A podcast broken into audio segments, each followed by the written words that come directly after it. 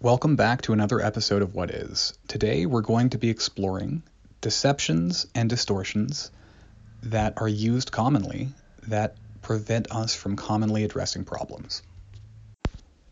We live in a time where everything we see via a screen is out of sync with our lived experience. According to data that were shown, everything is better than it's ever been. That runs counter to most people's daily lives. Nobel Prize winner in economics Paul Krugman shared a chart showing CPI, Consumer Price Index, to show that we are winning the war on inflation. According to the graph, inflation was at a meager 1.9%. The catch was not to include food, energy, shelter, and used cars. If you include these basic necessities, then inflation rises to 3.7%. Considering that the US economy grew at a rate of 2.1% in 2020, we can see why the data was cherry picked. It seems like our institutions and government would rather distort reality than address the underlying causes. I get it.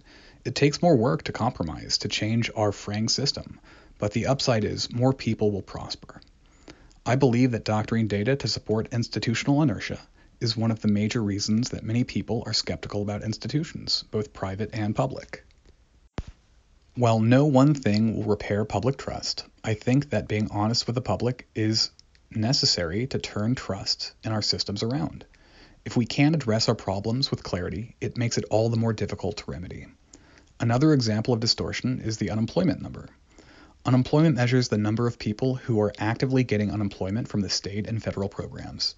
People who are unemployed but not receiving benefits are absent from the data. These number games do nothing more than give us talking points for our leaders to create the optics of improvement. The cost that we all pay for it is less trust and increased skepticism. The doctor data waste time in conversations unpacking why claims based are fictitious.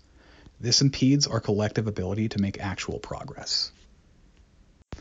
I'm not naive. I understand that changing from propaganda to a more realistic accounting of things will cost people their careers. But those acts of courage will help a vast majority of people, not just Americans. A recent example of this is British Petroleum admitting that they wouldn't be able to meet their 2030 emissions goals, saying that they didn't want to lose their profit. A week later, they revised their claim, saying that they didn't want to hurt the poor, who would be most directly affected by their emissions reductions.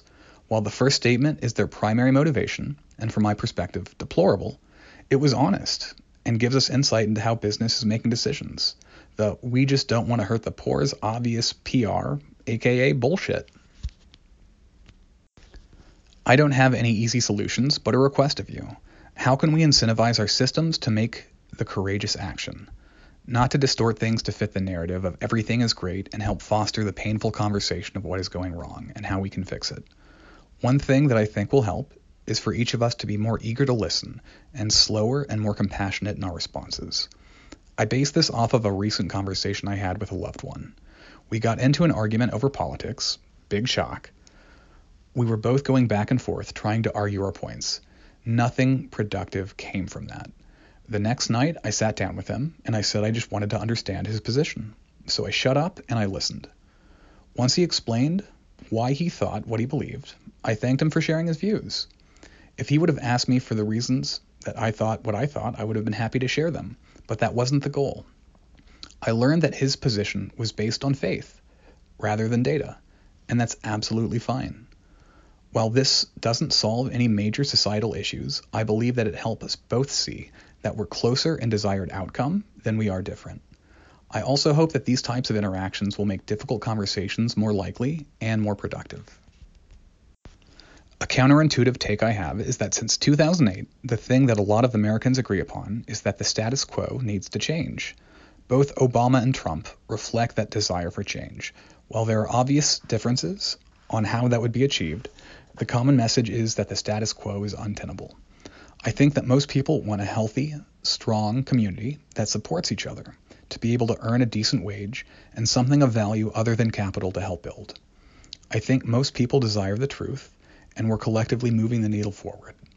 While institutional thought is still the default, if we continue to hear each other rather than talk past one another, we will eventually get to what we want and desperately need from our leaders. While this might seem Pollyannish to some, I can't help but think that this is a positive solution for our cynical detente. If we dare to dream and view each other as allies, I believe that we can work wonders and lower the cost of earnest interaction. A hallmark of a healthy society is one where one's public views are in alignment with people's privately held positions. It seems like currently people will say one thing in public or a group setting, but express different views in a more private setting. I believe that truly listening to those we don't agree with and not condemning them for not being in lockstep is a real remedy for in person interactions. I don't think this will work in the digital space for many reasons. Quick aside, I think that the internet dwarfs any previous technology or invention by a titanic margin, and we don't have the culture to use it productively on a societal scale. This is why I have the caveat of a solution for in person interactions or meatspace. I have no idea how long it will take to foster a healthy culture online at scale, which is why I'm trying to focus on solutions interpersonally. Who knows? Maybe if we work on ourselves and help rebuild and strengthen our local communities, that positive culture will flow into our digital spaces too. I just want to say that chasing the number is nothing new. In the mid 1990s, the Boskin Commission was created to re examine how consumer price index was calculated, basically, how much things increased year over year in terms of cost. They came to the conclusion that inflation was actually overstated by 1.1 to 1.3%, meaning that there was less inflation than we had previously calculated using the previous method. Why does this matter?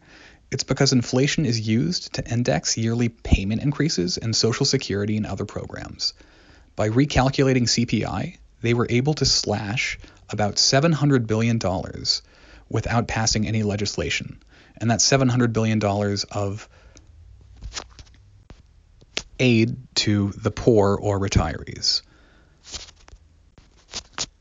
This is just a classic case of why distorting reality actually hurts real people. Thank you all for listening, and please feel free to reach out and let me know what you think might help foster honest civil conversations. Please remember I'm a human, not some disembodied voice, so even if you disagree, do so in a constructive manner. Together, I think we can all come closer to understanding what is. Thank you.